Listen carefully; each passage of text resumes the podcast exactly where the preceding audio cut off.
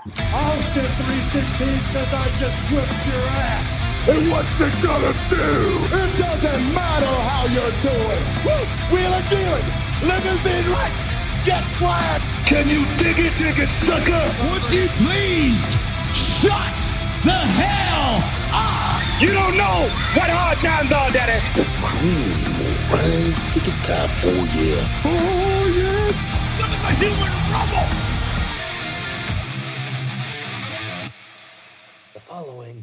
Old school takeover of Keep the Kayfabe.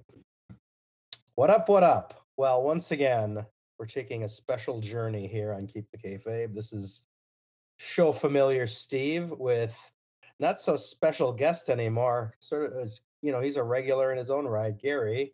And we're going to take another one of our trips down memory lane today. Um, the year is 1980. And um, some people were believing in miracles because of the Olympics. Um, Kenny Rogers was dazzling the nation with "Lady." Great song. Uh, great song. Great song. Great song. Still to this day. Yeah. Um, some of our personal favorite movies of all time were rocking the charts: uh, Airplane, Flash Gordon, Empire Strikes Back. Um, there was uh, the big question of who shot J.R., which got, Mm. I think, at the time, like probably almost Super Bowl uh, numbers in, in attendance or Yes. uh, audience. Um, Can you imagine? Can you imagine that today? Like a s- basically a drama having more viewers than the Super Bowl, right? I mean, Right. it was that. yeah, it was like the same. I mean, it was like roughly around that same era too. That like Yeah. Mash Mash had like one of the It did. biggest finales ever, and it was like Yeah. massive number. I mean, but yeah, that's things you don't see nowadays in the sort of homogenized uh, cable landscape. But uh, yeah i love that we're doing um we're gonna start to do this steve like i it's a it's just a really cool kind of like trip down not only trip down memory lane but it's it's our childhood i mean what were we I, we I think it was kindergarten year. It had to be. We were we were yeah, six. fir- so first grade. Yeah, we were first six, yeah, grade somewhere, yeah, somewhere in there. Yeah. And you know, maybe we weren't necessarily as aware of wrestling, but I know in the next couple of years we became big wrestling fans. Um, and you know, the 1980s was, I you know, is still to this day for me one of the great. It has to be one of the greatest generations. I mean, there's lots of arguments about the Attitude Era, et cetera, but the 80s were really really solid wrestling and um and i still like um i i still watch it on uh, on peacock or on youtube like i'll still go back and so i think um you know we're gonna we're gonna try to tackle every one of these years for the next couple uh episodes for for the fans out there and i think and i hope that they enjoy the trip that we that we're gonna take them on because we i loved the research i mean what did you think when you were Oh my researching it? gosh. Well, it's funny. It's like it's like when we challenged ourselves to speak for an hour about like Lanny Poff or whatever. Yeah. We could spend multiple episodes talking about one year in wrestling. Like yes we did a bunch of research and we're gonna pick a couple highlights for like this episode, but we could like we had to be real selective. That's how many things happened this year. So just We imagine did. that. Yeah. Yeah. So and and just to set the table for the viewers, like or the listeners, viewers, whatever, whoever we've got out there that's Theater of the paying attention, the mind. f- the minds that are out there. Uh, you know, 1980 is still the height of the territory era, and television is just is still, you know, coming into its own. Cable TV is in its real, real super infant, infancy, if anything. I know my family was a late uh, bloomer to cable TV. I think yours was a little bit more advanced than ours. We had we had a product called Select TV, which Yeah. uh, was like a precursor to Time Warner and all these other things people Yes. know about. But I don't even remember when that was. It was probably early '80s. But yeah, it was like I felt like we were like early adopters. Yeah, so I mean, like whatever wrestling you caught, you caught because you caught it at the right time. There was no such thing as taping it for later or DVRing it. Like you literally had to like sit and wait and and Yeah. you had those shows that were at regular times, right? And and the viewership was, you know, in places like Memphis or uh, the WWF shows or or even the AWA shows. Those were just iconic time slots in these major cities and people literally like stopped everything they were doing so they could watch wrestling at those times Yeah, I don't remember exactly if it was in or before or after 1980, but I do. My earliest wrestling memories were watching the AWA because Mhm. Gary and I, Gary and I are both from the Midwest. Grew up uh, Sunday mornings watching Yeah. uh, AWA wrestling with my dad. That is my earliest memories of wrestling. So yeah around this era. same same here mine too i think it wasn't until later in the 80s and, and you know the other association that for me in the 80s that was super super um, easy for me to remember was world class because Oh, for what because their syndication was off the charts and it was so unique. It was always 10:30 at night on channel 18 and th- everyone would be asleep and i would do everything i could to stay up because i wanted to catch world class wrestling out of texas even though you know there was wrestling around me but you know to some degree it wasn't as I, it wasn't as easy for me to see and so i got totally into that and even to this day going back on peacock i love watching world class because it just oh yeah, reminds me of my childhood of those great days of wrestling it's pretty great. Um, yeah, and I mean we, we keep we keep teasing it, but yeah, 1980s. It was. It's, I mean, in many ways a pivotal year in wrestling. Um, yeah the, the territory era was still going and there's Mm-hmm. still you know still you know examples we'll talk about where it was still going strong but maybe a little cracks in the foundation or, or comings and goings you know some some players falling down and then others sucking into the vacuum and it's just yeah it's an interesting there's like power struggles going on at this point in time and the the the pieces the chess pieces are being put in place for the next era of wrestling it is as a as a as a wrestling historian nerd that I am as well as you are um it wa it was so fun to do research on the full year and then look back and then think forward to what happened and you can c- totally see these different pieces um just jostling around and at the time you're reading this there's it was so innocent but yet you think like this moment was the beginning of a domino of lots of other things that happened.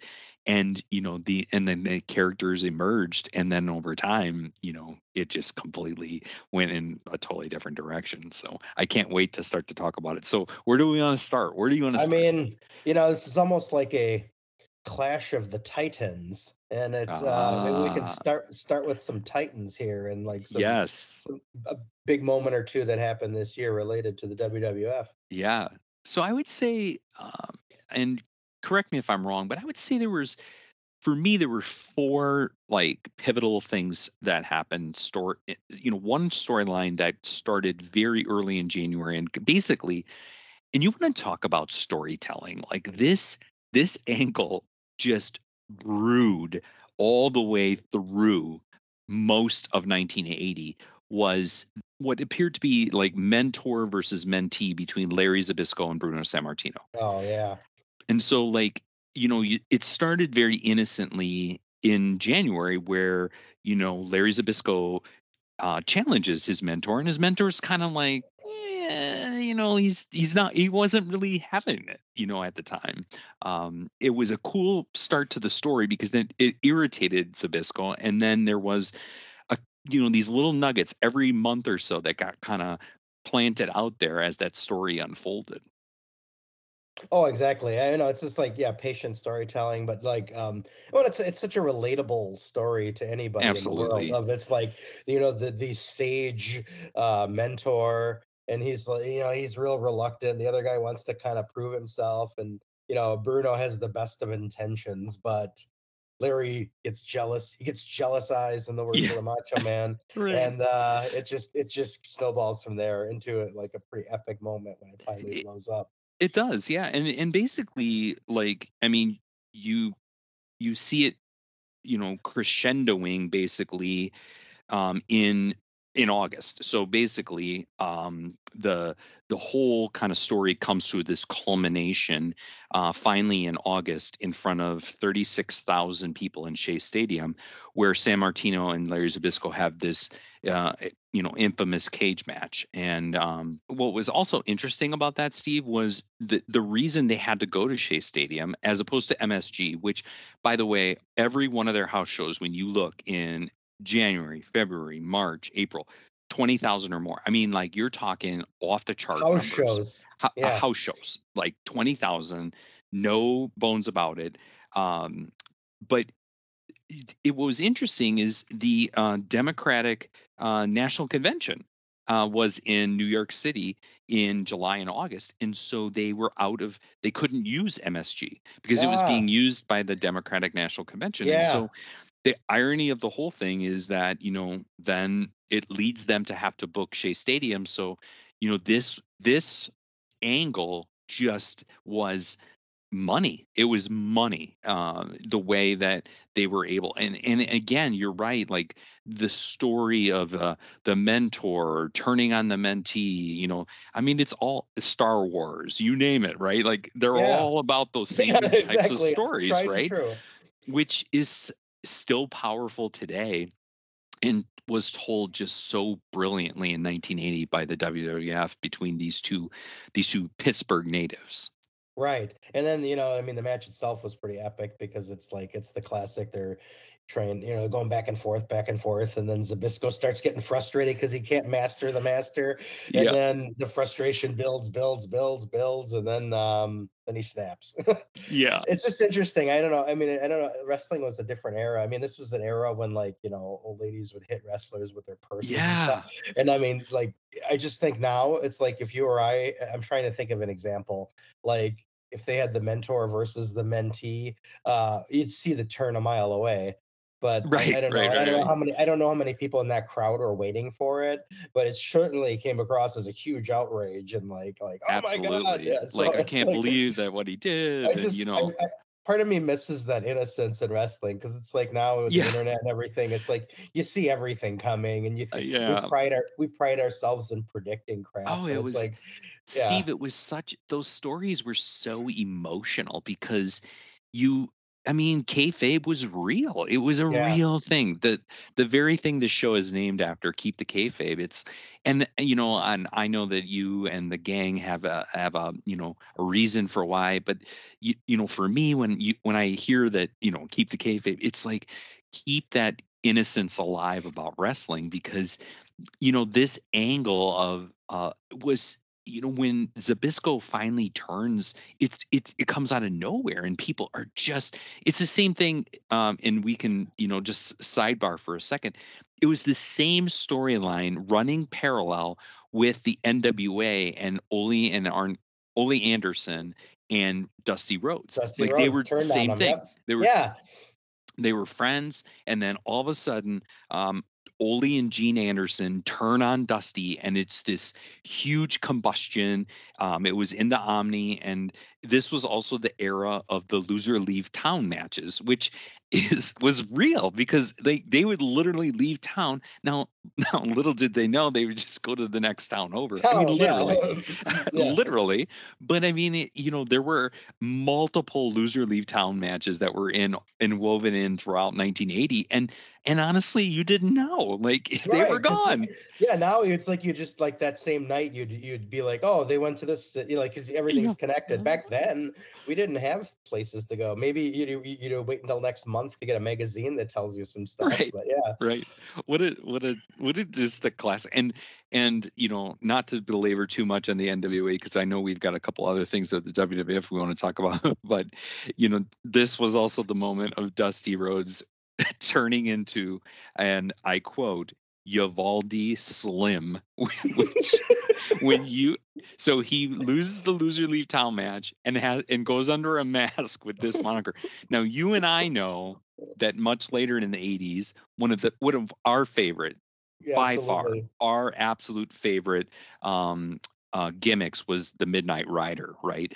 But this was the first time he did it. And Steve, when you see those pictures online, it is absolutely embarrassing. Like how bad the mask. It's like a cloth mask with barely the eyes open. And I mean, he is obvious. It is Dusty Rhodes, Oh, I know it's not like he had like you know a dime a dozen like physique mm, either. It's Yeah. like you can see him from a mile away. and and that's the thing like of all people like you know later in the 80s when the machines and andre i mean andre was you know but when the machines were around and they kind of did that shtick or the, the- even the killer bees to be honest with you even when they switched masks it was a little bit more difficult. because their body types were similar. Yeah. Yeah. but when dusty rhodes puts on a mask and says um uvalde slim like Yeah. no not a chance in heck he's just but it's so classic classic classic storytelling that it's just Oh, it's hard not to be it's hard not to laugh and it's hard not to get into it. Back to the WWF. Here's Yeah. another thing too, and I don't know if um, our listeners um, caught the Hogan Andre, but which by the way, the A and E uh, special on Rivals between Hogan and Andre was absolutely excellent, and it actually talked a lot about the 1980 um, where Hogan and Andre actually started their feud. Like that was when they started doing. So Hogan is a bad guy. Andre is a uh, an unbelievably over baby face and he and hogan begin a feud in essence um, and a lot of it was based on the fact that hogan was so green and needed to have someone literally kind of you know work him through and so uh and again this is where Shea Stadium comes into play because there's classic match between Hogan and Andre, and it's and uh, and how about this now? Here's the controversy. The controversy was that they said that when Andre went to pin Hogan, that Classy Freddie Blassie, Hogan's manager, said that uh, that Hogan kicked out before the three count, and even though Andre won, they demanded they demanded that they have a rematch after the August or after the Shea Stadium show, and so um, and and then that's when Hogan slams Andre for the first time. So if you remember the classic uh, WrestleMania three match, Yeah. the very very first thing they do, what was one of the first things they did in that match? They replicated that, which was oh. Hogan yeah, falls on yeah. Andre and Hogan kind of. Yes, Hogan kind of gets up, and but it was started in in the Shea Stadium one, and and it it was how that match ended, which created all this controversy. But uh, I had no idea. But then when you think about WrestleMania three, right in the very first couple minutes. Andre comes down on Hogan. Hogan kind of barely. Joey Marella looks like he hits Yeah. three, but it's not. And that eh, that part of that story was linked together later on. How Well, about that? Eh, it- it's pretty great that they did that link, but they ignored the slam. You know, and then, like it, Yeah, WrestleMania true. three was the first time he slammed him. They- Yeah, uh, no, but I love it. all. That's Yeah. selective. Selective. yeah it's very selective and so um but yeah so that was a big thing and then i you know i i want to just make sure we, talk about two other things. One is in february of 1980 that is when titan sports was first formed and so everyone today knows that as the entity by which mcmahon uh jr and linda mcmahon did sport they started doing um, bookings for sport and it was beyond wrestling like they were doing you know other things and um and so but it's interesting because in 1980 eh, Eh, you know and i i know you caught this as well when you when we were just looking at all the different shows from january all the way through december so often there was crossover. You know harley race the nwa champion would be in territories and then bob backlund the wwf champion would show up and ken patera actually held multiple belts intercontinental and then he also held titles in the nwa and over in kansas city. So there was all this crossover that was still happening and they were being they were all playing nice in the sandbox so to speak and so it's interesting that this was the year when that seed of titan sports gets planted Yeah, because then once Vince starts running, like you don't see those crossover like that. But yeah, you're still Right. seeing them full blown. Yeah, Bob Backlund and Harley Race wrestling. I mean, these are things that I mean, if you if you didn't catch that early era and you could, like say you grew up watching like the heyday of Hulk Hogan and the WWF, you just didn't. I mean, at least on the WWF level, Mhm. we rarely ever heard. I mean, maybe they do things in Japan, but they wouldn't do things across territories much at all. No, And, that um, it became completely separated at that point. Yeah. And, or you know, guy, guys would the- show up in the WWF that Yes. were like well-known names that they would repackage and completely, yeah, yes. yeah. And that was not happening in 1980. So No, you know, thinking back to 1980, if a guy, if a wrestler uh, left an organization, they they were them. They didn't change their names. They didn't change their gimmicks. They didn't do any. I mean, they literally were. They just arrived, and in more often than not, Steve, um, and you will know you you know this as well that they they came in with cachet like oh this is so and so who came from this territory and he was their champion or he was this and like people were i mean they built Yeah. these characters up well, it's like But it they didn't try to change. Yeah, yeah. It's like you don't have to have the guy go through so many squash matches to build a, re- you know, oh, this guy's for real. Like you, you could kind of leverage the history and like, yeah, that. Yeah. But then, I mean, yeah, like like we said later on, WWE would just embrace that and just be like, yeah, Yeah. yeah, never mind that this is Barry Windham, who's like one of the all-time greats. He's now Yeah. the Widowmaker. Like, Right. it's like yeah it's, it's crazy. not but not ha- yeah. not it and so I, I think at least for the WWF for 1980 there's two other things I think it's worth talking about so in October so this was kind of um nearing the the ending heightish of you know because Bruno Sammartino had been on te- he was he was a television personality as well, right? And so he kind of got thrust into this situation with Zbyszko in back into the ring because Zbyszko kind of egged him on and did did that angle.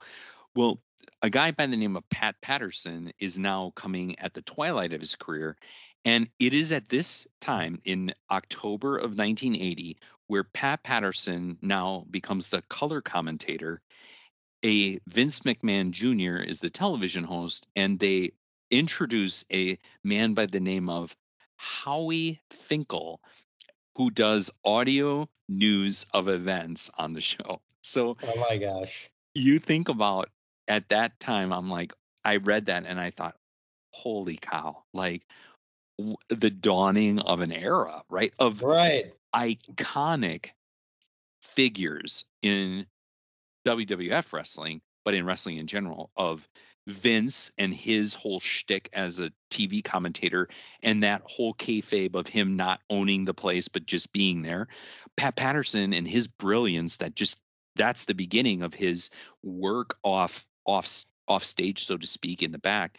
And Howard Finkel, who is there's no way you can't say he's what the most iconic ring announcer in wrestling history. Oh my gosh, yeah. I mean, we talked about him in a previous episode, and just like, Yeah. yeah, it's wow. And this, like, this, the simple beginnings there. It is. And there's one more thing that happened, which I think is worth noting, which is it is in 1980 um, that a, a great by the name of Gorilla Monsoon uh, does performs his final match in the ring, and uh, who pins him? It's on September 20th of 1980 in Springfield, Massachusetts. Hulk Hogan pins Gorilla Monsoon, and that is the very last time that Gorilla wrestles in a wrestling ring. And they have an official retirement ceremony in October uh, of 1980, which I'm we're foreshadowing because now Gorilla is going to do some other things. Right. and we know that yeah we know he gets into uh, tv commentating but we also know he is an investor in puerto rican wrestling which we could do multiple shows on. We could.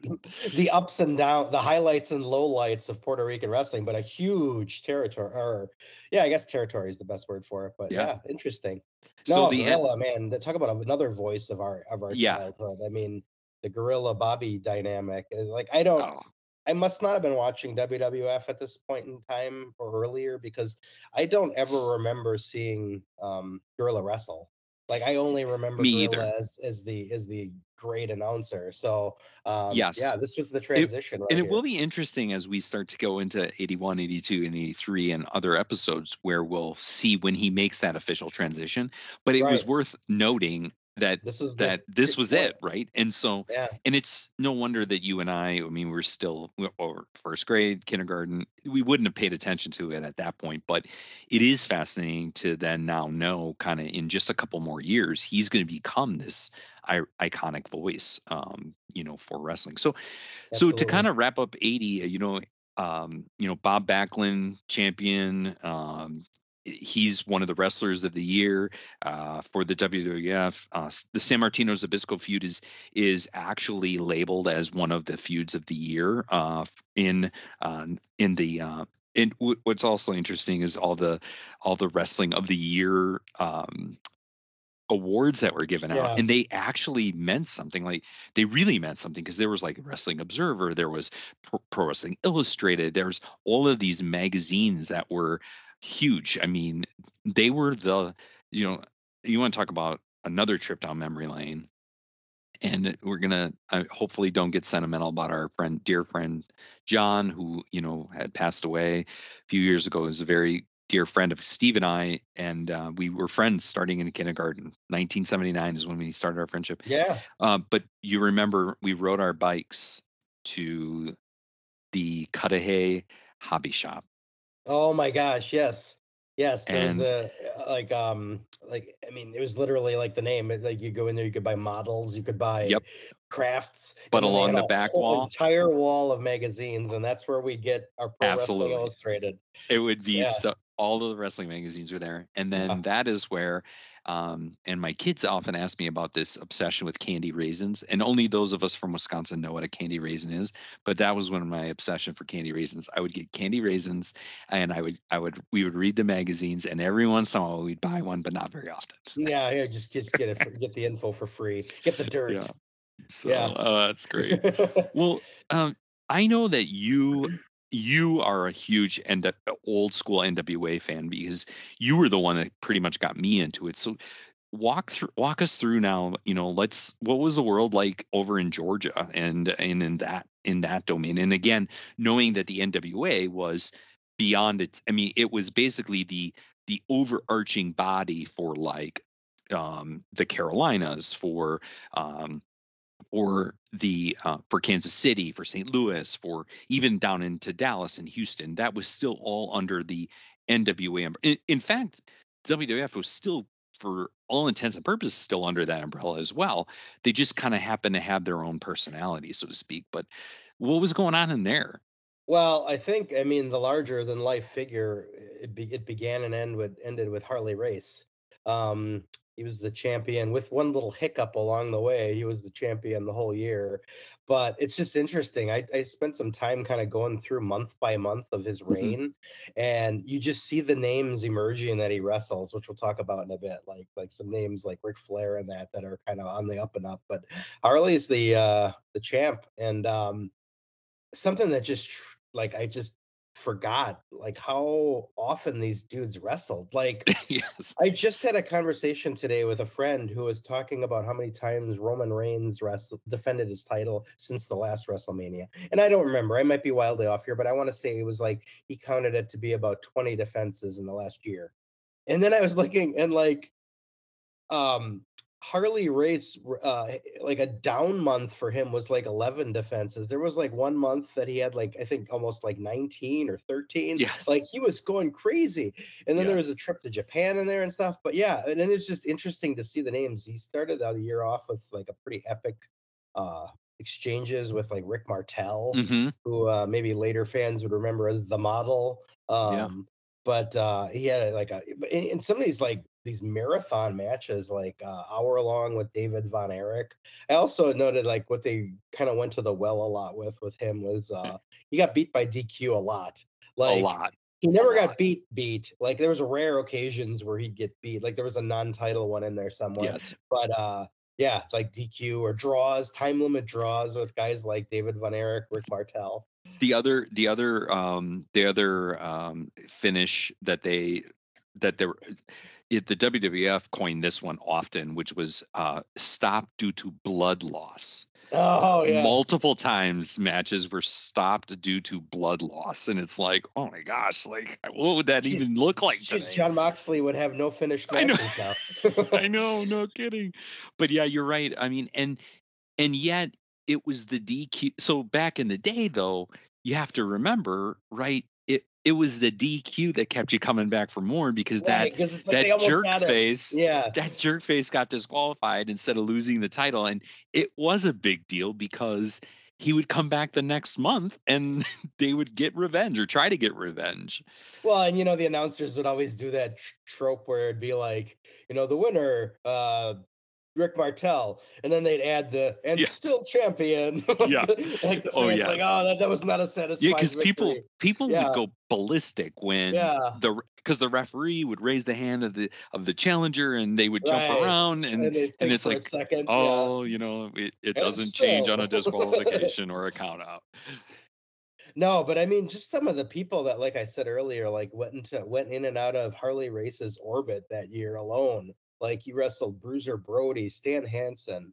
Um, he had these like build up, like over as the year went on, he had these matches with Ric Flair. Um, a couple of them that went to time limits or like Flair won by DQ. Um, I noticed like mid year ish or so, he kind of like Tommy Wildfire, Wildfire Tommy Rich got his like oh he got a couple DQ wins, and it was almost like they were positioning, oh, could he be the guy? But then ultimately Harley beat him. But Yeah. um, yeah, but then um, come September, and uh, yeah, um, it's funny. Um, he, there's a trip to Japan, and Yeah. Giant Baba. There's a bunch of tag team matches. First of all, then of course, like I think Harley, Ra- like they won, they lost some of them by DQ, but then Giant Baba won the title for a couple days. Um, and then um, Harley made sure he got it back before his trip back to the United States. Yeah. So, uh, but that Yeah, was it- kind of a thing back then, like we were t- It we was. talked about, yeah, where they Yes. like do a flip like that, kind of under the radar, like at least under Yeah. the mainstream radar. Well, it was not only was it under the radar because of the lack of communication devices and technology that we have today, but it was also under the radar of the bookers. And they didn't know what was happening because remember back then there was a booking committee across the country. There was a guy that was in charge of the NWA, and he, that singular point of contact, even though he took advice from all the board of directors, he made the decision on whether a, a title would change or not and Harley Race was in business on his own when he'd go over to Japan. You know, th- they they said that Giant Baba one had three NWA reigns for a total of 20 days. So he won the Oh championship gosh. three times, total 20 days, which basically is three weeks. So it was the beginning and an end of a week. And you know, at the time, he was he was in a he, he was in a dogfight with Inoki in New Japan Pro Wrestling, and he was trying to find credibility. So he would literally, I mean, I know that I I I don't want to be quoted on this because I can't remember exact the dollar amount, but it was in the twenty thousands that that he paid Harley Race to come over there, drop the strap to make him look good, only to drop it later, right? And then it would give them credibility. Race would come back to America, no one would know here or there, and then Baba could go around saying he was the former NWA champion and get credibility for his organization. I mean, it, right. It's, it's it's brilliant when you think yeah, about it. Right. But But- think about the money that's being like under the table being had right there. And then the guys back home are like, "What did you do? Like you weren't Yeah, supposed to do that." And what what who's going to stop Harley Race? like, Oh, who's going to stop that Yeah. dude? Exactly. No, but then I guess to tie like a little bow on Harley Race here too. Like I think it was September, October. Um, he did like we mentioned it earlier. He wrestled WWF champion Bob Backlund, who Mm-hmm. Yep. beat him by DQ, of course, our favorite Yep. uh, like method. And then they both went back to their uh, respective companies, still champion. But uh, yeah, but yeah, yeah, was- he rest. Yeah, It was ahead. September September 22nd in front of 20,000 people in MSG. Yeah. Backlund beat Harley by DQ, and then, you know, about two months later in November, um, Backlund then went to St. Louis, which is the area that Harley's traditionally from, and Harley beat Backlund two out of three falls by disqualification. so He got his he got he got his shine back, as they say. He did. He Yeah. got his shine back. Oh, that's awesome. So yeah, I mean, I mean that's the main thing that I like really struck me about the Mhm. NWA is just like that just larger than life figure. But again, you're seeing the the other stars like trying to tap at that ceiling and try to get Yeah. through like the Ric Flairs and the Dusty Rhodes and um Well, I mean, Tommy Tommy Rich and it so Sweet Ebony Diamond, yeah. aka, aka Rocky Johnson, I mean- father. Yeah, one of the feuds of the year was Ray Stevens and Jimmy Snuka. Like there was like the Iron Sheik. Like I had no idea. I was he went by the name of the Great Hassan Arab, Ar- Hassan Arab. Yeah, what a name. and and I knew that he was trained by Verne Gagne, but he talk about just an unbelievably odd thing to read. He and Jim Brunzell were basically feuding over the NWA Mid Atlantic Championship for most of uh, 1980. It's like what? Like Jim Brunzell Yeah. and the Iron Sheik wrestling together, right? Right. Like I never. I mean, I, you know I was like I gotta find a match or something because it's just so weird um, to think of the Iron Sheik in that way because sadly, right, with the exception of him in those in the losing to Hogan, after that he was almost exclusively a comedic character. And tag team a lot. Yeah. Yeah. Like with Nikolai Volkov and yeah. so it's hard it was hard for me to even just wrap my brain around the fact that and even jimmy snuka to some extent i mean they that was like big deal like he Oh yeah. he- they were wrestling some major feuds in the in the in the Carolina area for Mid Atlantic, and uh, you know, Uh, Flair Valentine that was huge. Flair Valentine together against Snuka and the Sheik. How about a ma- How about that match? Oh my gosh. What would you have paid to see Ric Flair and Greg the Hammer Valentine against Snuka and the Sheik at their primes?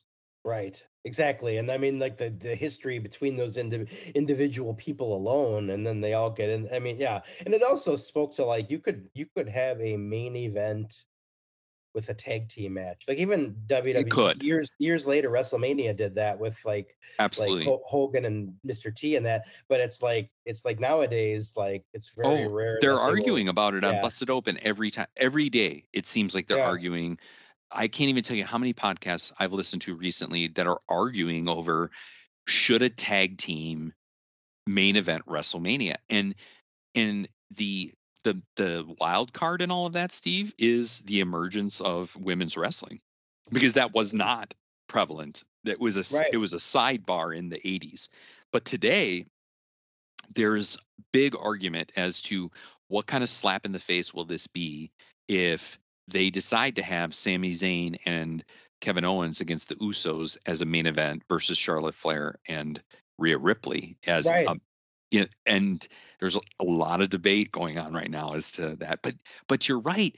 Back then, that was a cool main event. Like Oh like, these two guys come get to see together. That, yeah. Oh, it was awesome. So, um, so I guess one other thing I want to ask you about with the NWA though is this was when Ric Flair started to emerge, wasn't it? I mean, It sure seemed like it because I mean he's getting matches against the champ.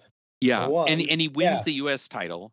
Right. Um, and he goes back and forth with Greg Valentine. I mean, but this is his first foray into a run, right, of sorts, Yeah. of getting some credibility. But he's not quite where he where he will be, right? He's No, still or he, yeah, exactly. he's still behind Harley Race, and and and ironically, he's he's a fairly much a baby face through most of this. Would you not agree? Yeah, I know he's certainly not the the larger than life needs a group to like back him. Like we're not even close to that era yet.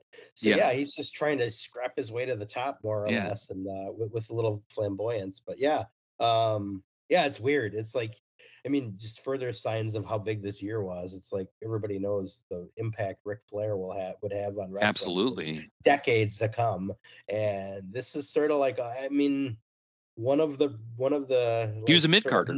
yeah but it's like like the, the next step's coming it's there Yes, yeah. because because one of the one of the shoes that drop during this year is the balance of power in the NWA shifts because um, the president at the, in the start of 1980 was Bob Geigel, and he was based, I believe, in the Kansas City, St. Louis area, and that is that then coincides with why a Kansas City, St. Louis, um, you know, hero like Harley Race was the champion.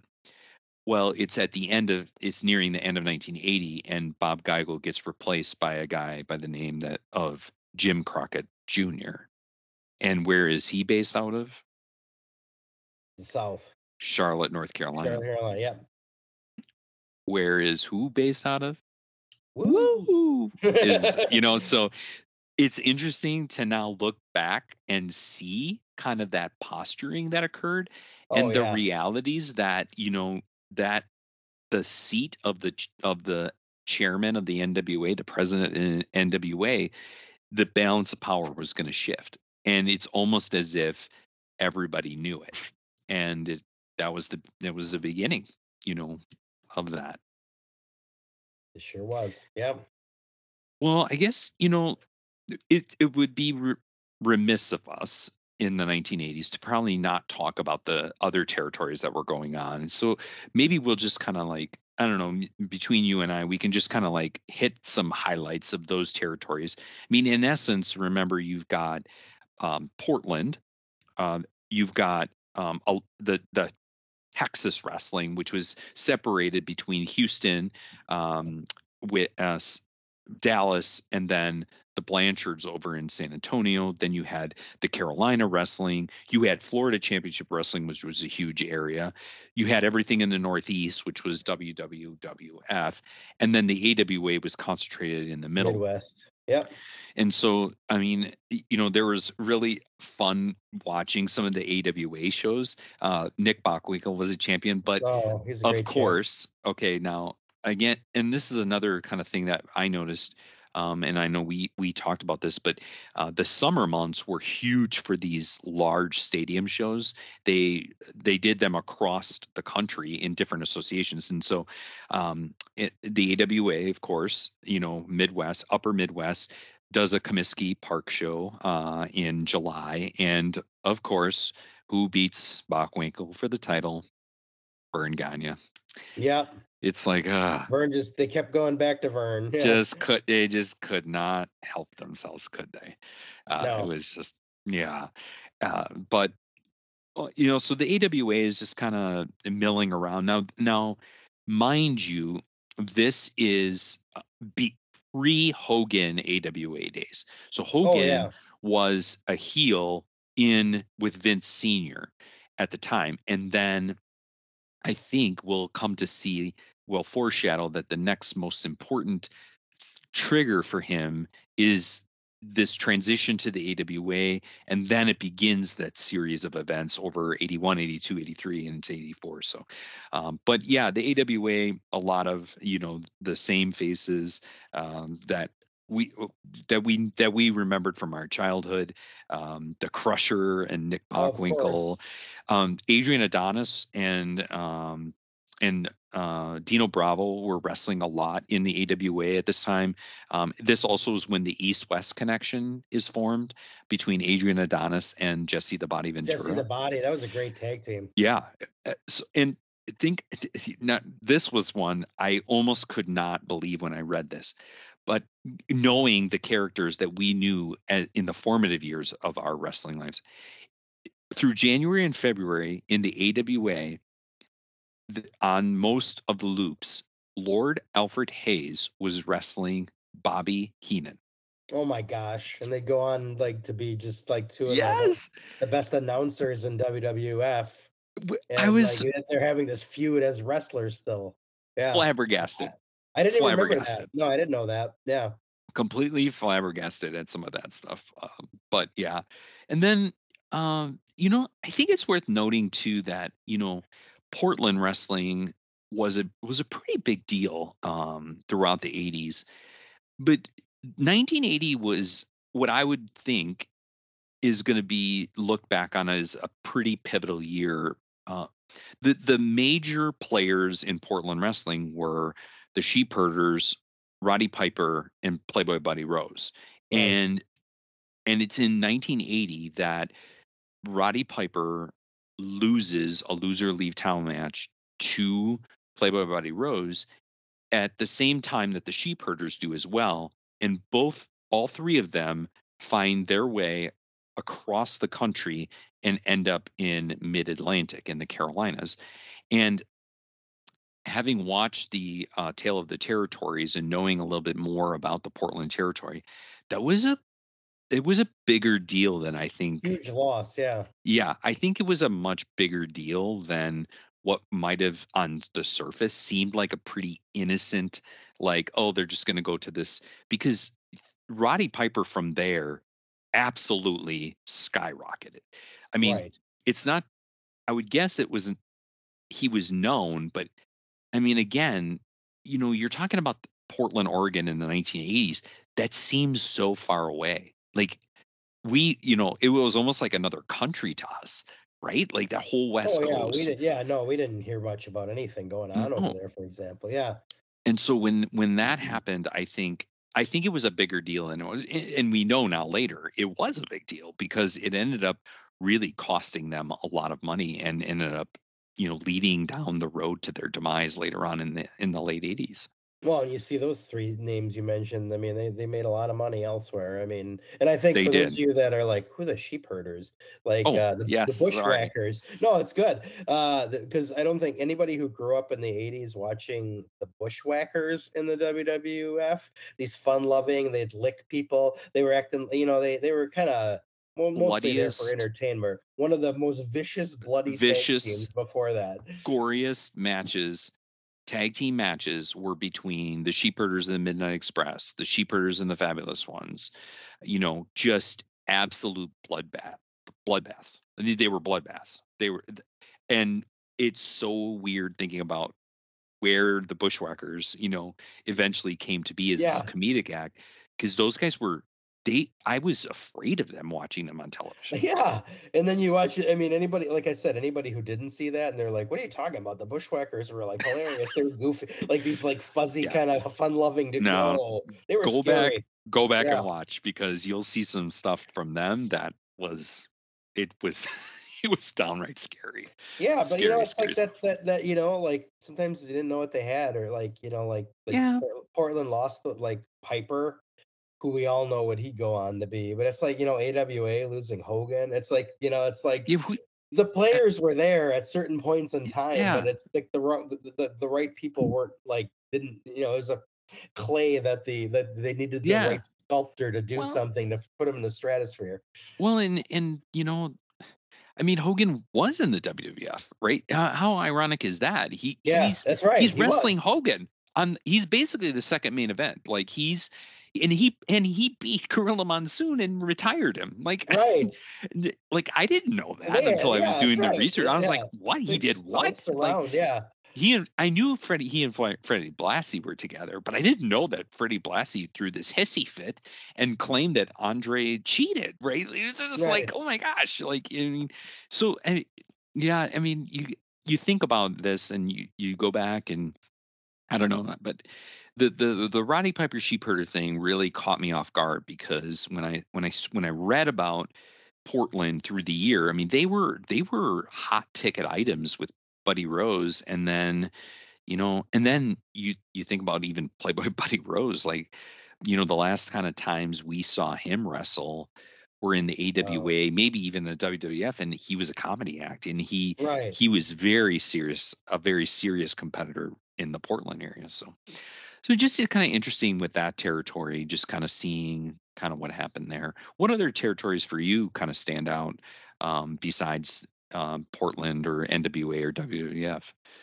Well, I know something that you brought to my attention, and I guess we're kind of coming to the end of its run, but like this this big time wrestling out of Detroit. Oh Um, yeah, I yeah, Didn't really even know about them until we were doing our research, but you just see, I mean, it's just it's an interesting story. I mean, they started like in the 40s, and um, not, it's like this Harry Light started them, and he Yeah. was like one of the co-founders of the NWA.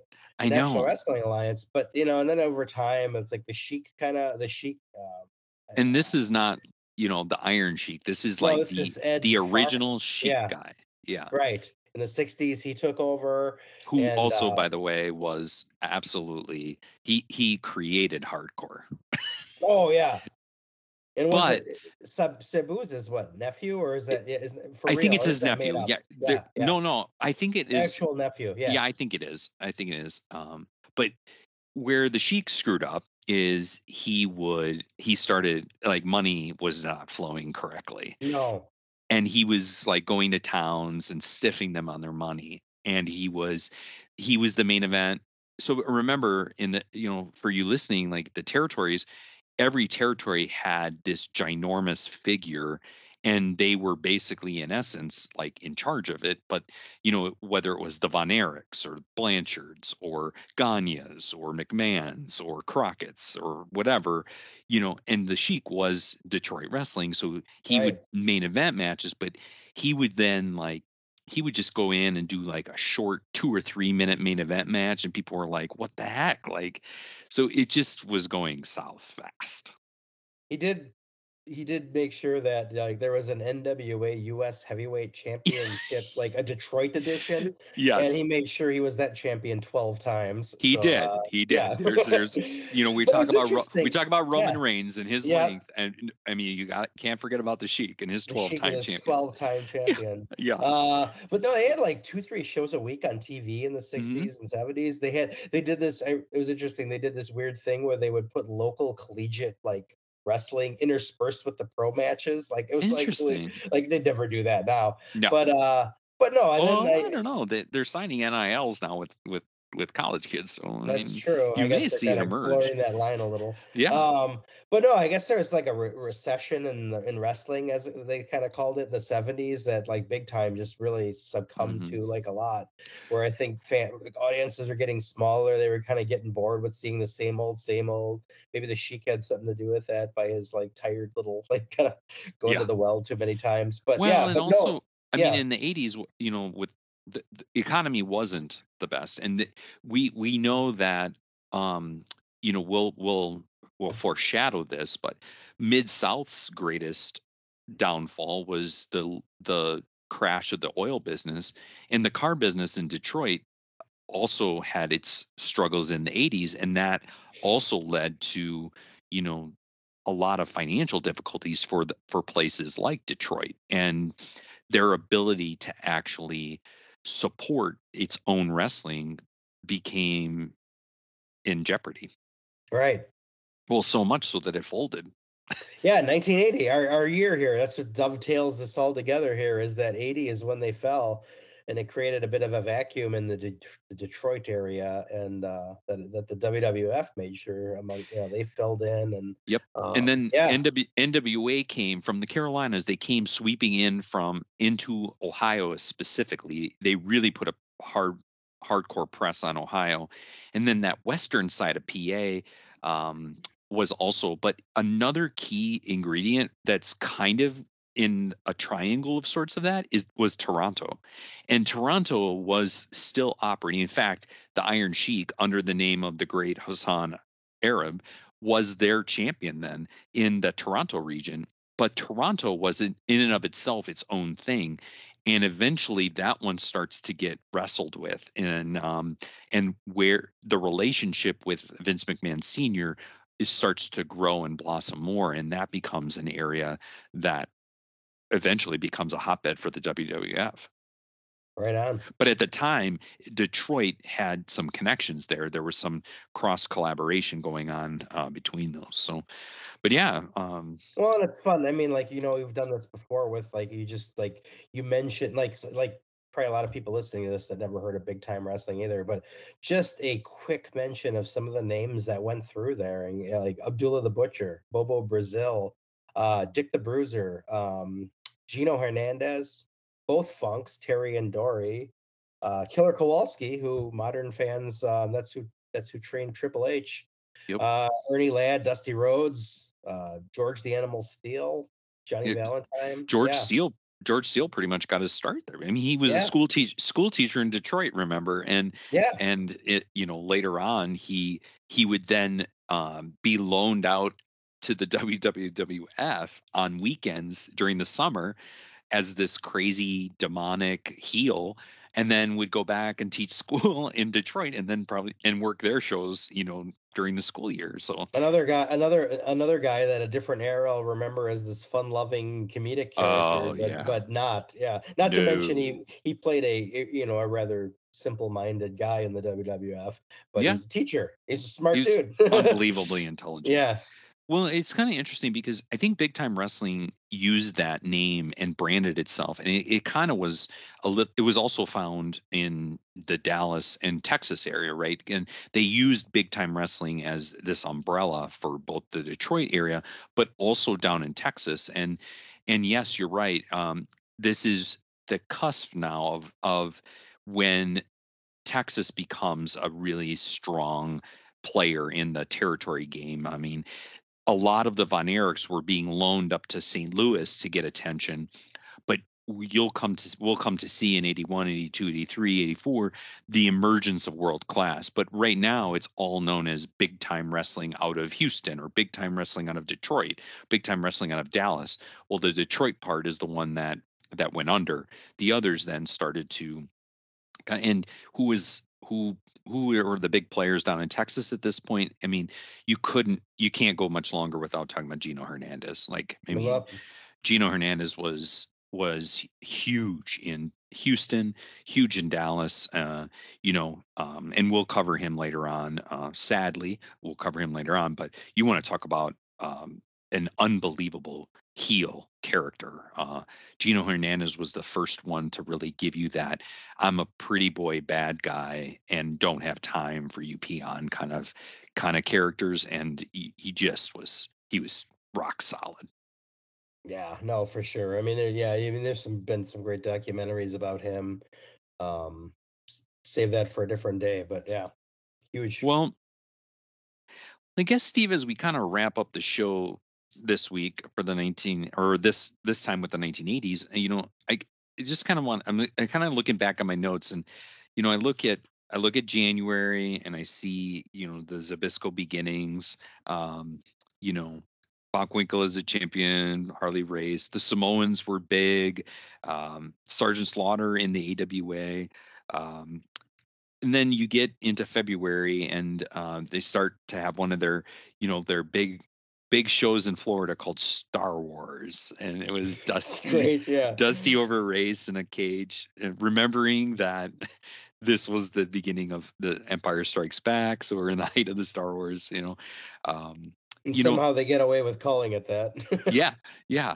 Um, some other highlights in like in March, for instance, uh, you know, um, Backlund and Patera and Zbyszko and Sammartino are really in the height of some of their battles. Um, you, it, another really, really fascinating uh, tag team emerges during this period of time, and that's the Fabulous Freebirds, and they begin the. This is their beginnings. Um, and they are the first team to ever pull the well there's three of us but there's only two of us and we're going to switch around who wrestles when and so they have a- and and in 2023, as we're recording this, the Freebird rule is still a thing. It's the freebird refer- rule is still a still referred to as the Freebird rule. started in 1980 when they Yes. when they won their first you know classic uh, NWA. Uh, they won the Mid South Tag Team Championship. Uh, another another interesting thing for for those listening that I think would be a really great YouTube um, exploration is in March 28th in Tupelo, Miss, Mississippi. Um, there was a classic uh, in the Jerry Jarrett area, a classic um, concession stand brawl. This is the second one now. The first one was um, was uh, the first one was iconic a year earlier in 1979. This one was then the second uh, concession stand brawl, and it's a very very pivotal. Um, Memphis territory, Mid South, Jerry Jarrett kind of um, angle. Uh, this one happens to be between um, a young new tag team called the Rock and Roll Express, Ricky Morton and Robert Gibson, against the Blonde Bombers, Larry Latham and Wayne Farris. The blonde bomber at this point, not much darker hair. Not much, right? And we will Yeah, we, we will later on. foreshadow knowing that Wayne Farris becomes the honky tonk Honky man. tonk man, exactly. Yeah. Um, yeah, so uh, April was a pretty quiet month. You know, May, eh, you know, some things. Jul- June, July, August. Wow, really just a hotbed. Yeah. Yeah. I mean, you got the Comiskey Park show, 12,000 people there. Um, you got a Superdome show in Mid South in August, 26,000 people there. That that also was a huge. You want to talk about a heat magnet.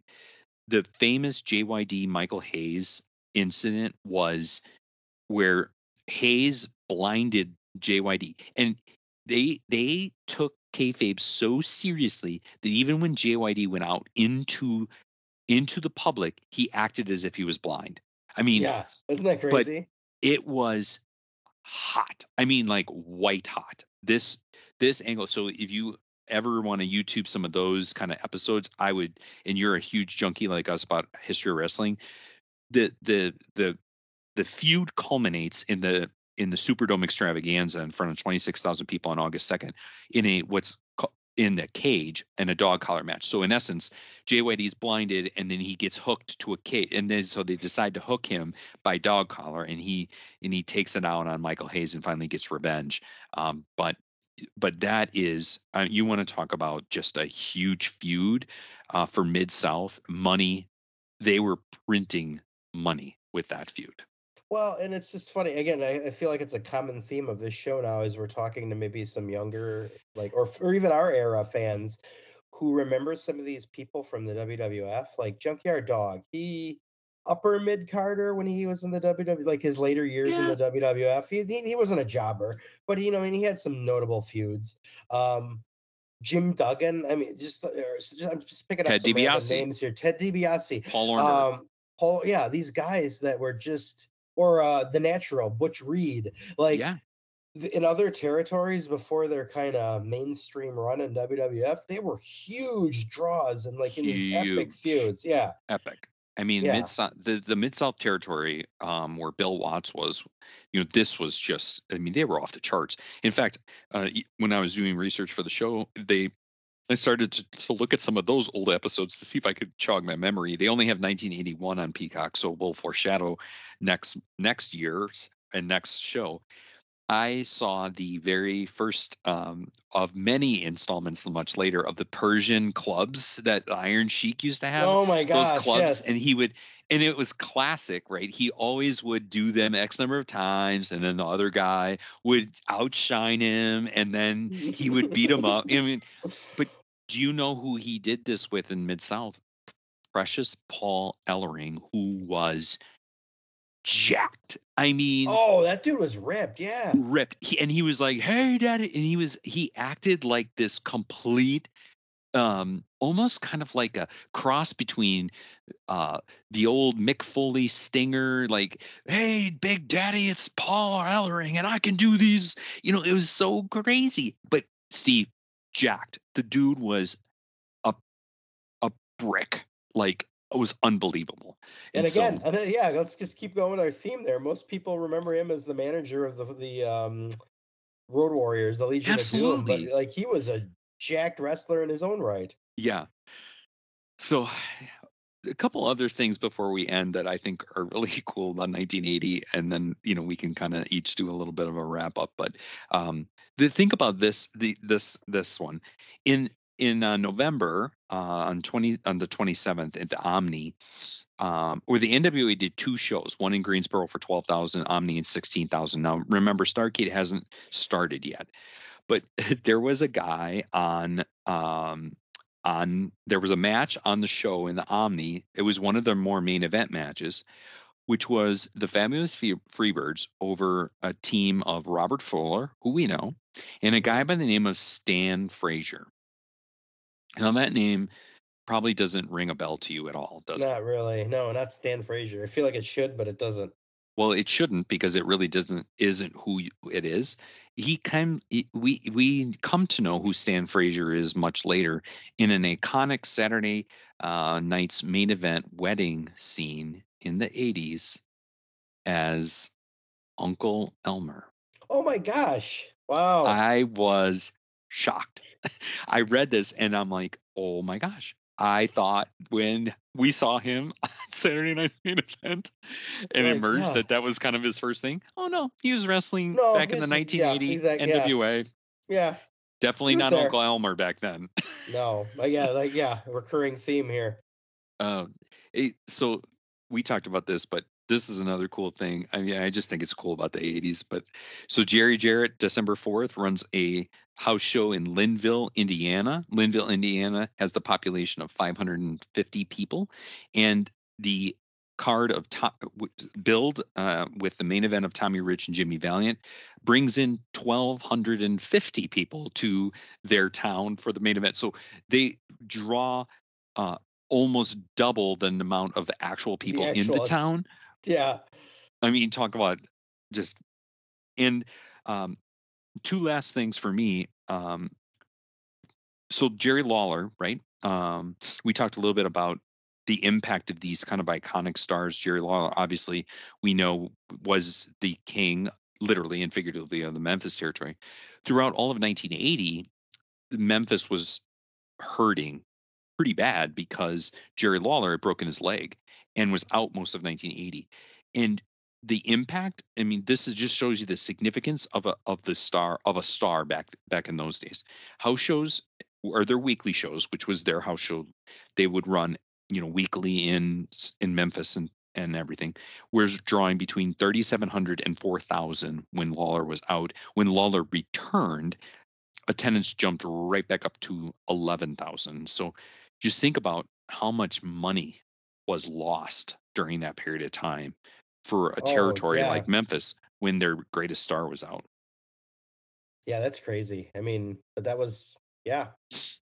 And Injuries one la- can happen. Yeah. One last thing that I want to b- bring up uh, about 1980 for me, December 7th was the formation of a tag team uh, that was they originally were billed as cousins, Dennis Condrey and Randy Rose, and the formation of the Midnight Express began. It actually was a trio that then got converted to a duo, and then we'll talk about them more, I'm sure, in 81, 82, Yeah, etc.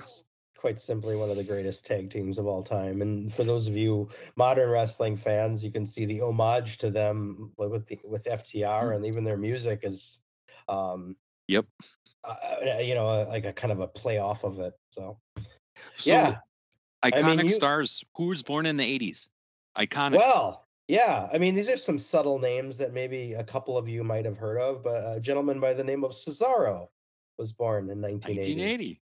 1980. Um, a uh, young lady by the name of Beth Phoenix Slightly follows famous. a long follows a long line of family members that were in wrestling. Randy Orton uh, Yep. was born that year, so it's just crazy. It's like not only have we just spent an hour and over an hour, almost an hour and a half, talking about just some things that were big about 1980, but there were some big names that would like Mhm. nowadays are still major players. Dolph, Dolph Ziggler. Dolph Ziggler, yeah, That's crazy to think about that they were born then yeah. and now where they are today. It's just Dolph Ziggler, um, fellow uh, Kent State alum. Yeah. you love Go- those flashes. Go flashes, yeah. Well, I think this was a pretty awesome. It was awesome for me. I hope it was awesome for you. But what what are your some of your final thoughts as we kick kick out 1980 and start to think about 1981? I mean, honestly, I'm gonna just say what I said at the beginning here. I just what I love about pro wrestling and how like you know we're two guys that have grown up with it and how we can sit there and pick a year and just have so much to talk about. And it's like you can do it again with 81. You could do it with 82. I mean, we could go and it's just so much going on. It's such an interesting like for people that don't watch wrestling and you know it- we've all encountered them where they think it's lowbrow like how can people like you that are well Yeah. educated and you know successful like watch wrestling like i just there's such a uniqueness to it it's like the territories these big names these feuds how much you know drawing twice the uh the uh, population of a city it's like Yeah. wrestling there's, there's there's nothing like it and even now No. it's different it's different i mean some of these moments are long gone and won't be the same again but it's still as we sit here 23 years after the year we're talking about right now it's still a major player on cable television and internationally and it's just it's such an interesting thing. That's why you know there's podcasts like ours about it. Yeah. Well, and as much as all things have changed, they do remain the same as I was um, very fortunate to to be in attendance uh, for AEW's very first house show, and I can tell you it was as true to form of an old school house show as I have ever seen. The storytelling, the the match makeups, the um, the the playing to the crowd, the the classic referee turning his back on the count, things you don't see on television anymore because, quite frankly, Steve, they they are all about and and this isn't and this is not being mean or anything it's just it's a spot fest and it's all this and it's timed. I saw a pure house show and i got to see jeff jarrett in his glory doing classic house show things and i got to be honest with you as much as i think about and get disappointed sometimes in what the future of wrestling is kind of that gave me hope that still in the dark spaces of wrestling are true house shows. And my brother went to a WWE house show. And you know what? He honestly kind of said the same thing. When the lights are off, those wrestlers that we kind of complain about and the way they run their matches and all the crappy storyline and all this stuff, when we see that when they when they're in their own element of a house show and the and the cameras are off and they can just be themselves, they are still wrestling just like these guys did in 1980. Well, I got two very quick thoughts on that. One, our boy Jeff Jarrett is not only he wasn't only wrestling on your show and like doing all the classic things, but I believe he's in charge of house shows. He is, in fact, AEW. So three, I mean, he's he's there were. There was him, yeah. QT Marshall, and I'm going to draw a blank on his name, but there was another guy who's an old WWF um, back backstage um, person. He was he has all red hair and red beard, but he he and QT had a match actually at the house show. But and people were asking me like, why do you think these guys are here? And I'm like, because they're here for more than one reason. Like yeah. they're here, and they were wrestling against younger talent and just teaching them. Like Hook, Hook had a long match with Ethan Page. You know, we don't see Hook wrestle more than a couple minutes, but you could tell Hook was struggling, but he needed that match. He needs exactly. house show matches. He needs to be in a crowd where Ethan Page is being he is one of the best live heels that's going right now. So easy heat. He he's great. But yeah, I mean, but those guys are or not only are they they're wrestling, right? But they're working with these guys. Yeah. And and they're really paying it forward. It's pretty awesome. Well, and I think that'll improve the product overall. And I think, yeah, my last point on that too is that Raw, SmackDown, Dynamite, Rampage, they serve more masters than just you and I yeah, watching at home. Exactly. They serve advertisers. They serve all these things yeah. in their little time box. These shows on the road where there's no cameras, or, or if there are cameras, they're not going live on TV. Yeah, they were um, taping. They were, they taping, taping things it. for for lots Other, of different reasons. Yeah. But uh, and it could well be that reality show they got going on. But anyway, um, yeah, it gives it's it just only helps the product because one, it gives fans kind of that just unfiltered fun. Yes, it teaches the hooks of the world to get a little, you know, get the rust or get the get a little more experience. It's it's so great. I'm glad that they're doing that. I'm glad you yeah. got to go. I got to be honest with you, Steve. I I I've had I've been to a, quite a few shows, you know, over this last year. Most of them have been TV shows. This, th- those, I was. It was a three-hour show. Started right at seven. There was a classic intermission, classic intermission, and then it ended right at ten o'clock. I got to tell you, Steve, it was one of the one of the best best three hours I've had in a long time. You That's just awesome. just got lost and you literally got lost because they they were all telling really good stories. And you know, the other trick, the other thing that I think was really important to note, all of the guys that were on that show have had a long history in independents. They weren't, they aren't guys who only grew up in like spotlight television or in WWE stuff, like where it was all, you know, sports entertainment. Every single one of these guys from Moxley, Cesaro, Big, Big Bill, Lee Moriarty, QT Marshall, Ruby Soho, Britt Baker, all of the ones that were on that show, Steve, Darby Allin, um, uh, it was, you know, all those guys, the Butcher and the Blade, unbelievably awesome. And the things they did, you could tell they were doing things that they loved because right. it was so different and Yeah. it came off that way and it felt that way. So Oh, so although happy. we've although we've killed the 1980s, I think we're going to look forward to 1981. But more importantly, it's so great to spend some time with you and reminisce, uh, like like likewise. always. Yes. Well, thanks for thanks for this week and uh, or this episode, and I, I'm I'm looking forward. The next one is 1981. We got to get ready for it. That's right. Wrestling fans. Next up, 1981. All right. Have a great night. Thank you. Peace.